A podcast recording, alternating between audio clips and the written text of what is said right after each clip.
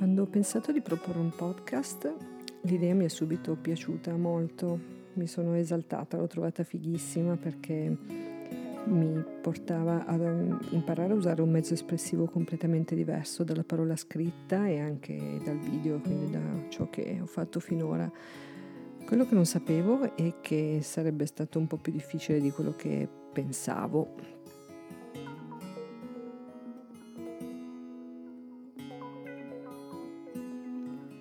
Non tanto da un punto di vista tecnico, perché da quel punto di vista ero cosciente degli intoppi, delle difficoltà e dei limiti, piuttosto da un punto di vista proprio emotivo.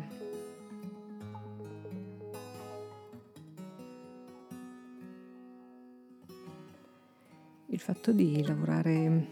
con la voce, lavorare con il suono e anche aver condotto persone a incontrarla, la propria voce, non mi toglie dall'imbarazzo, dalla timidezza della mia. In più devo dire che dopo quasi 3 mesi in cui il silenzio ha preso molto spazio nelle mie giornate e la parola, più che parola pronunciata, parola espressa, è stata pensiero, è stata parola letta, ascoltata, scritta. Quello che ritrovo è una voce in questo momento abbastanza diversa da quella che ricordavo.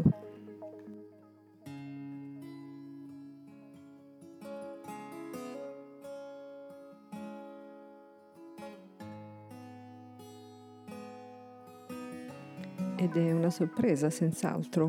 qualcosa di cui non mi sarei accorta probabilmente se non avessi avuto la scusa di registrarla questa voce e di riascoltarla.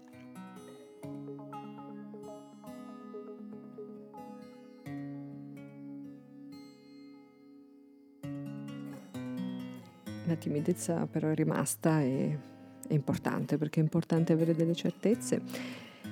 e anche il pudore è rimasto, anzi è aumentato il pudore non solo della voce, ma è aumentato il pudore delle parole, dell'utilizzo delle parole, della scelta di esprimerle, di usarle.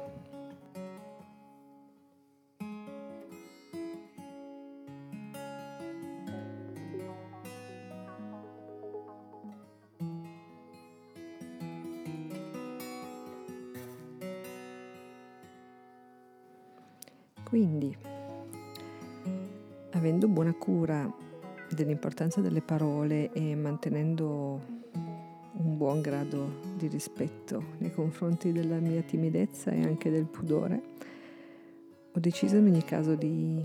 iniziare questo viaggio, di iniziare a fare questo gioco, perché in tempi come questi di profonda trasformazione è fondamentale, secondo me, diventare rivoluzionari e sovversivi con se stessi, con le proprie abitudini, con le proprie sicurezze.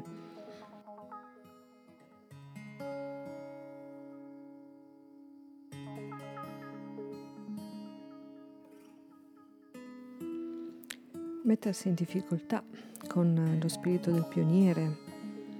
con la curiosità di capire da che parte si inizierà a disegnare la propria nuova mappa. Perché non è solamente il mondo che abbiamo fuori, il mondo che abbiamo intorno che ci sembra sconosciuto in questo istante,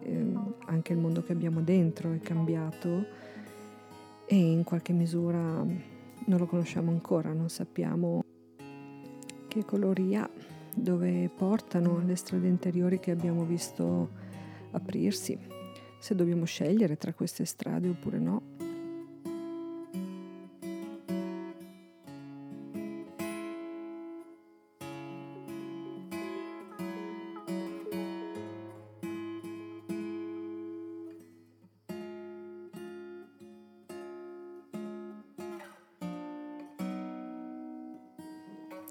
La mia esplorazione inizia da qui e sono curiosa, molto curiosa di vedere dove mi porta.